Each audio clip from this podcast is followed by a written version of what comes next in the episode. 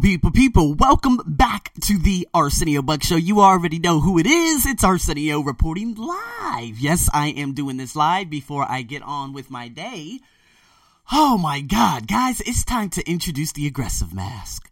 The Aggressive Mask for Men, Masks of Masculinity by Lewis Howes.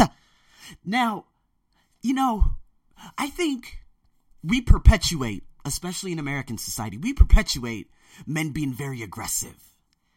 You know, I mean, let's look at it this way, okay? I wasn't necessarily brought up on boxing, but I was, I remember I was sleeping and my dad was yelling because Mike Tyson had bitten off part of Evander Holyfield's ear.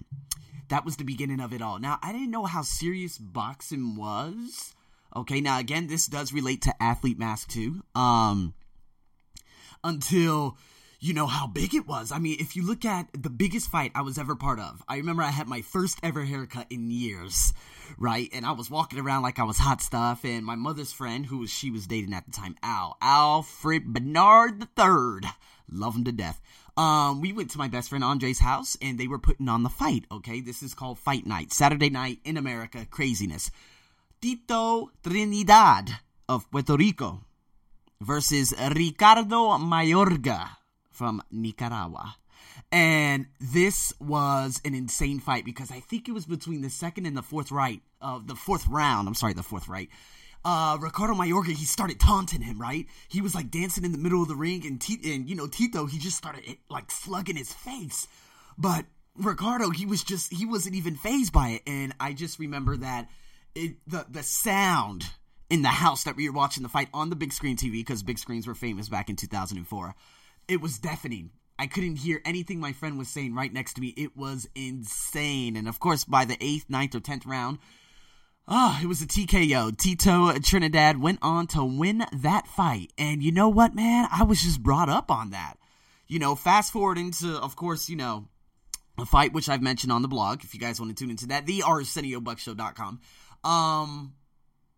Miguel Cotto, of course, he was another Puerto Rican, native Puerto Rican, I forgot from where, San Juan or something like that, and he was fighting a fighter by the name of Antonio Margarito of Mexico, and it's really, you know what, there was something that was happening during the fight that didn't make sense. I remember as the rounds went on, Miguel's face got worse and worse and worse, and it just looked like somebody was pounding him with some cinder blocks. I didn't know what was going on. And I remember after the fight, they stopped it because his fight was his face was so badly beaten. Of course, that was in 2008. That was his first ever loss, and I was gutted. There were Mexicans, of course, at my home cheering it on, and my mom just looked completely just distraught. She couldn't believe it. And my brother, of course, he is always in the middle. So I was like, man, I'm getting out of here. And I went back to my apartment with my best friend. And shockingly enough, going on to that next 2009 in January, one of the trainers was found trying to put plaster into the gloves of Antonio Margarito before the Shane Mosley fight. And what this does, this is very, very infamous. I do believe that a lot of Mexicans have used this in the past. Just not putting out there, I'm not just not saying that Mexicans use this, but it's the truth. I mean, Julio Cesar Chavez Sr. against Meldrick Taylor. You guys probably don't know what I'm talking about, but again, how does a fighter end up urinating blood after the fight? Has that ever been caught? That has never, ever happened in the history. And the way how badly bruised his face was, I think another one was Billy Collins. Billy Collins and Alexis Aguayo, or was it somebody else? I can't remember. But was it Alexis Aguirre or somebody? And it was called Assault in the Ring. This was a very, very – and Billy Collins ended up committing suicide because he couldn't fight anymore. He couldn't see out his eyes. It was just badly bruised because, again, Alexis Aguayo, the trainer, put plaster into the gloves. And what plaster does is when the fight goes on, it begins to harden inside the glove. So then by the 9th, 10th, and 11th round, you're basically hitting him with pounds of cement, and that's what Miguel Cotto was saying. He said, man, by the latter rounds, man, his punches felt like hell. And so they almost found it happening, of course, before that Shane Mosley fight, and Shane Mosley said, no, I want to fight him, and I'm going to try to kill him. And Shane Mosley, my brother, went to that fight at the Staples Center in, I think, February of 2009. And Shane Mosley beat the bricks off that man. And, of course, he got banned for a year for trying to do that. And he was a garbage fighter. He was always a garbage fighter. But the way he beat Miguel Cotto that night, it just didn't make sense. And that was just 6 months before he tried killing another man. So that was attempted murder. That was assault. And what I'm trying to get out of is, if we look at all these amazing boxers, okay, I'm talking about the Evander Holyfields, the Riddick Bowe, the Thomas Hearns, Hitman Hearns. People are literally shouting, like, in the midst of all the chaos in the ring and saying, hit him, right hook, left hook, right hook. And they are literally shouting for a man to be killed. Hold on, let me shut the door. Okay, because of course, I had some, I wouldn't say technical difficulties, but somebody complained because I was just too sexy on the microphone. Anyways, we're literally shouting for a man to be killed. The aggressiveness, the aggressive nature. If you look at what has happened with Mike Tyson, why did Mike Tyson start fighting? Was he a street? If you look at every last fighter in boxing, okay, in the history of boxing, we could look at the Mike Tysons, the Riddick Bowe, the this, the that. A lot of them come from very nasty neighborhoods. Okay, if you look at Marco Antonio Barrera and Eric Morales, Tijuana is a very, very, very, very dangerous city in Mexico. Mexico City, of course, with the drug cartels running rampant out there and still doing the same thing today. I mean, they all come from a past where they had to use aggressiveness to overcome everything. So there was a fighter, there is a fighter by the name of Andy Kona, British cage fighter. He said this. He said, quote, "The first fight I have ever had was like a release. Like, I'm allowed to hit this lad," as they say, of course, in Britain. "And it's making me feel better. See, I don't have a family. Me and my brother were put into foster homes. He was everything. He was my mom, my dad, my brother, and my sister. He was everyone. And then he killed himself. I've never, ever told anyone that. I don't like to show people weakness. I'm broken inside. I know I am." And Lewis Howes went on to say, he said, "But still, there's something scary about taking years of childhood issues and pain and channeling them outward at a total stranger for money and fame. And as, of course, Andy's story reveals, for the most part, the pain you inflict on others never reduces the pain you are trying to escape from within yourself." So, just look at it that way. If you really put that into perspective, that's a little bit scary. Ray Lewis, of course, he one of the most dominant linebackers. I've told you guys about this, of course, in the Athletic Mask so much. And I remember, he would watch his mother get beaten by his stepfather. And he would always say, "Mom, how come we just don't leave?" And she's like, "Man, honey, I don't have any money. I don't have any money to leave. I got to take this." And he was like, man, the abuse that he had to see his mom go through. And there was one time that his stepfather even threw a snake at him on his lap. And Ray Lewis developed a speech impediment because he was so scared at that specific moment. He was trying to say something out loud, but he couldn't because the snake was on his lap. And so for the, over the course of a couple of years, people used to make fun of him until he started watching videos and a lot of different things on, of course, TV, because back in the 90s, that's how it was. He would watch people speak and he's like, okay, I think I'm going to be able to do this, because beforehand, of course, he was able to speak. But then at the time of what happened, after that, of course, it being a very negative situation, he developed a speech impediment from that negative situation. And so he had to teach himself to speak again. And so there was another story. You guys could look this up on YouTube. Tony Robbins, he took away a stutter from a young African-American man, basically at – this is probably about 10 years ago or something like that. And he was like, "Hey, how long have you been stuttering for?" And the guy, of course, he was stuttering. So you guys could just put that in on YouTube. Tony Robbins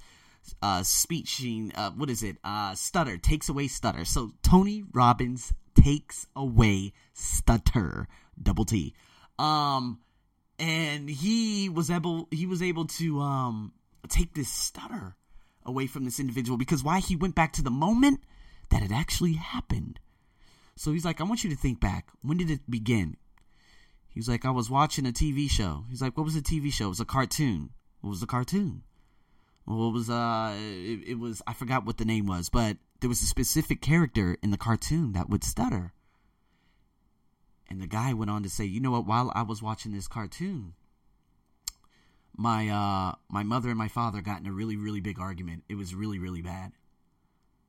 And I don't know, Tony Robbins ended up having him do something and scream. He was like, do you want to be, I forgot what it was. It was like a little bit of a ritual.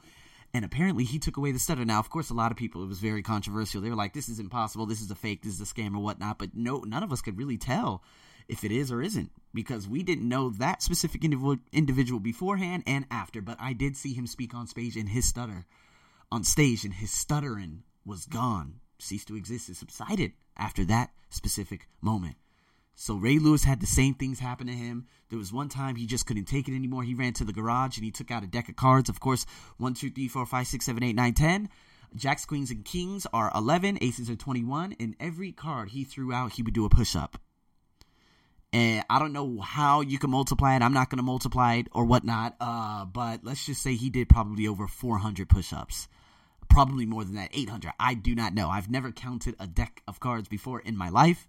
But if you put that all together, he took out that anger in doing something, you know, worthwhile, you know. I mean, I guess you could say worthwhile, but he then went into the field of playing football, and he would just decimate and annihilate a lot. The most fierce, ferocious, the tenacity he brought to the game, inspirational hunger.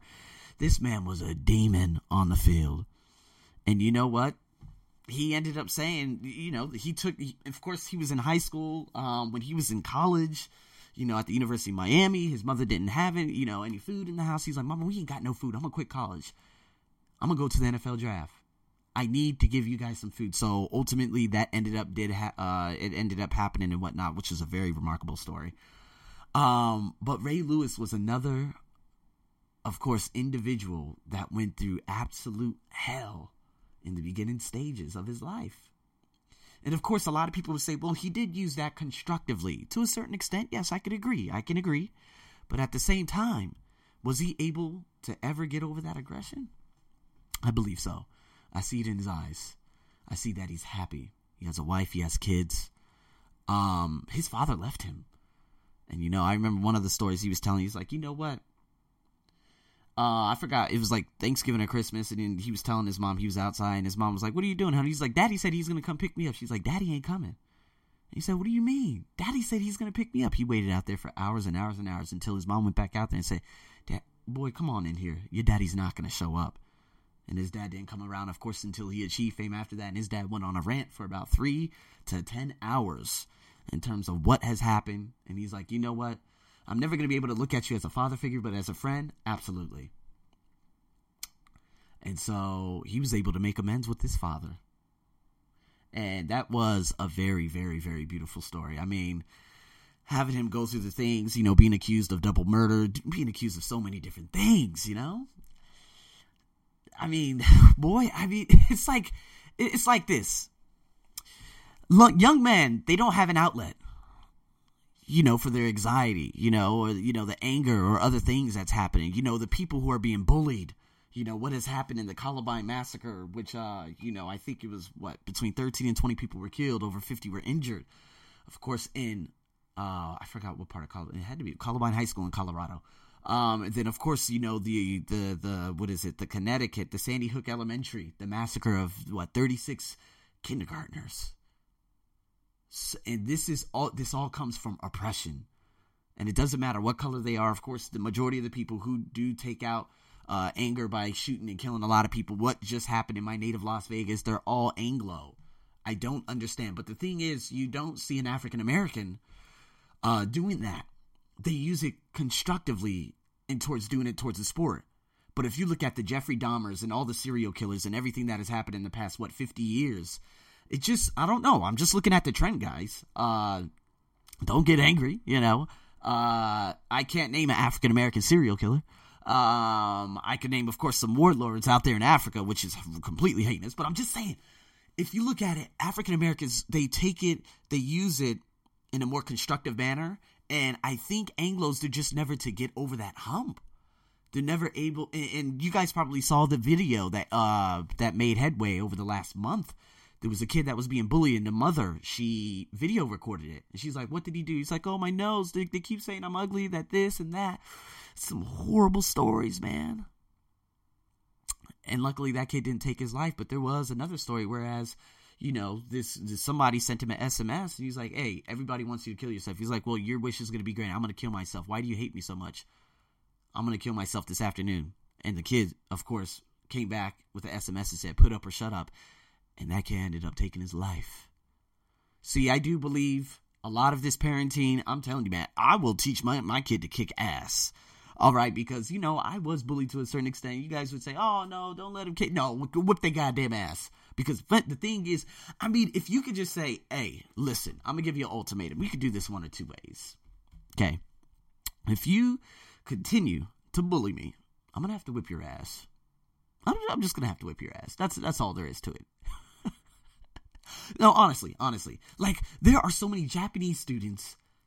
I think there are over, oh my God, I think 20 to 30,000 suicides every year there. And of course, Logan Paul came under fire because he went to the suicide forest at the base of Mount Fuji or Fiji. Is it Fuji or Fiji? This restaurant called Fuji or Fiji here, and it's the opposite. I get all mixed up. Yeah, and there are so many kids that take their lives, and why? Because, man, if my son comes home and says they keep picking on me, I'm be like, hey, man, it's gonna be time to whip some ass. So I would go approach him. Now, of course, I'm gonna tell the teacher, okay? So I'm gonna give a presentation. I'm gonna go up to the teacher. I'm gonna say, excuse me, you have done nothing. And see, I think teachers in America do suck a lot of ass. Excuse my language, y'all suck ass. Because if I see one student picking on another student, I'm going to make the biggest mockery out of that student that's picking on him. And I'm going to say, bring your goddamn parents to the school because I'm going to rip their ass like no tomorrow. Because, man, they need to know. The teachers do nothing. I see it in the YouTube videos all the time. The teachers do nothing in America. If I see one kid picking on another kid, I am whipping ass. No, I'm not going to whip ass, but I'm just saying, you know, it's a figure of speech. But unfortunately, these teachers do nothing. So, of course, if I was being bullied, I'd go up to the front of the class and be like, I do understand that a couple of you students out here do not like me. All I want for you is to respect me. They're going to laugh. They're going to say, yeah, fuck you, blah. I'm like, this is your last notice. This is your final ultimatum. And then I'm going to just sit down, and if they do something, it's on. Now, of course, I mean, I don't want to do that, guys. I mean, but the thing is, it's either that or suicide. Because you're going to get bullied to a point of no return. Man, I don't know. I tell you one thing. My children are never going to be bullied whatsoever. I mean, what was that movie with Jason Statham? There was a boy that was picking on the girl. She's like, listen, I don't want to hurt you. And he's like, you ain't going to do anything. He just kept pushing her, and she whipped his ass immediately. Because, of course, her father was a crazy, he was like a special ops type guy, you know what I mean? So, man, I don't know. But the thing is, this aggression, a lot of people keep it in. And you know what? If your punk-ass father, of course, in America, has a gun at home, no offense to all of you that have guns out there, but I'm just completely against the NFA, whatever you want to call it, because, hey, it just who the hell could buy 45 assault rifles and unload it on just a bunch of innocent people out there in Las Vegas? Just America's got one of the most sick problems on the face of the planet. But guess what? If that child knows that you have a gun in your cabinet at home, he's going to get that gun, he's going to go to school, and he's going to unleash a fury like this has happened so many times upon students. Some students are completely innocent too. I mean, this is the issue. And I really do believe this. I mean, it does come from parents. And I've seen those students. They try bullying me out here. And I'm like, you know what? Just by seeing the way you act, I bet you your parents are not even around. And, you know, if you look at their parents, they give me dirty looks because they're probably on the farm all day long and whatnot. Man, I've taught students who were so aggressive, so out of line, and they would beat their parents. That was 4 to 5 years ago at the technical college. Technical colleges are very, very notorious out here in Thailand. And you know what? They would beat their parents. Beat them. And I'm like, what? And I taught some of those who would beat their parents. And I unleashed such an unfathomable amount of fury upon these students one afternoon. I was yelling. at the top of my lungs. I put fear in their eyes like no tomorrow. They were terrified. And then a whole bunch of teachers came in and they started talking to him, and a lot of them looked visibly upset. They looked like they wanted to cry. I was like, you goddamn right. It's my time. If you guys don't want to learn, get your sorry asses up out of here. And you know, from that point going forward, they were all right. I mean, it sucked because it sucked for my voice and it sucked. I don't want to do that. But sometimes, man, you can only fight fire with fire, you know? And so when you have students who beat their parents, I'm going to look them square dead in the eye and say, I am the law. This is no goddamn democracy. This is a dictatorship. So, I mean, I've been almost bullied by some of my students. I've had them flip me off at the ages of 4 and 5. Teachers don't do anything. I've heard teachers talk behind my back, and that's when I was working in government schools, which I will not be going back to ever. Oh, man. And so, yeah, man, I ain't got time for that. So, I mean, if you look at aggression, it really comes back to parenting, but also the teachers play a major role, because if you're a teacher and you see that happening within your classroom and you don't do anything, shame on you. Honestly, shame on you. Shame on you. Because that right there, students aren't able to channel any of that anger. And honestly, all these shootings that happen worldwide and stuff like that, and people committing suicide, I solely believe that it all comes down to, I'm going to say yes, 50% the parent, but do the teacher sees it? I know they see it. And me, if I see bullies, I see a group of 5, I'll tear their asses apart. And I'll rip them, so I'll put so much fear into them, to the point where they go up to that child and they say, you know what, I'm sorry, we're going to be friends. That happened to me. You know what I mean? So, guys, that's the introduction. Again, I wrote on my blog that the blog that I talked about stories of, you know, a guy named Aris. He didn't really pick on me, but he was like the star of the school. There was a kid named Pialand who ended up playing for Creighton University. I don't know if he ever went to the league, but I remember he pushed me and I fell down. I cried in 4th grade. Yeah, you know, and he wasn't necessarily a bully, but he was like, oh, I'm the top one in the school. And now he's just like a who knows where he is. Same with Ari. Same with Terrence. So sad. So sad. Marcos was another one. He thought he was hot stuff. He bought all these $50 to $100 pairs of shoes and pants and so many things. He's probably selling drugs. And after high school, he ended up working at, you know, the Adventure Dome, a Circus Circus. And I remember I was like, hey, Marcos, what's going on? And he was like looking at me like I was nothing. And then a couple years later, he was like, hey, man, he's on Instagram. He's like, hey, man, I haven't talked to you in a while. I was like, whatever. I mean, I talked to him and stuff like that. But it was just funny because those people who thought they were so hot back then, everything just changes, you know, going forward. So I'm like, yeah, whatever. But yeah, it is what it is. Of course, he's making music, whatever. But that was about, oh my God, that was about 9 years ago. So I don't know what's he doing now. But anyways, guys, this is the beginning. We're going to get into the details of it tomorrow, hopefully. I will not be working out in the morning. Man, I woke up super late today, man. I woke up at 4:30 and I was like, I can't go to sleep. I did a meditation, had crazy-ass dreams for about an hour. Seeing some students I haven't seen in a while. And oh my God, it was like oh my God, that dream was crazy. Anyways, I won't even talk about that. But guys, stay tuned for the next one, The Aggressive Mask. But I do have a podcast coming out tonight. I think it is romantic relationships. It's a funny one. But, guys, stay tuned for it all, man. We got a lot of things coming. So thanks so much for your support. And until then, have a wonderful morning, afternoon, and evening. Another long podcast for you to listen to. This is your host, Arsenio, over and out.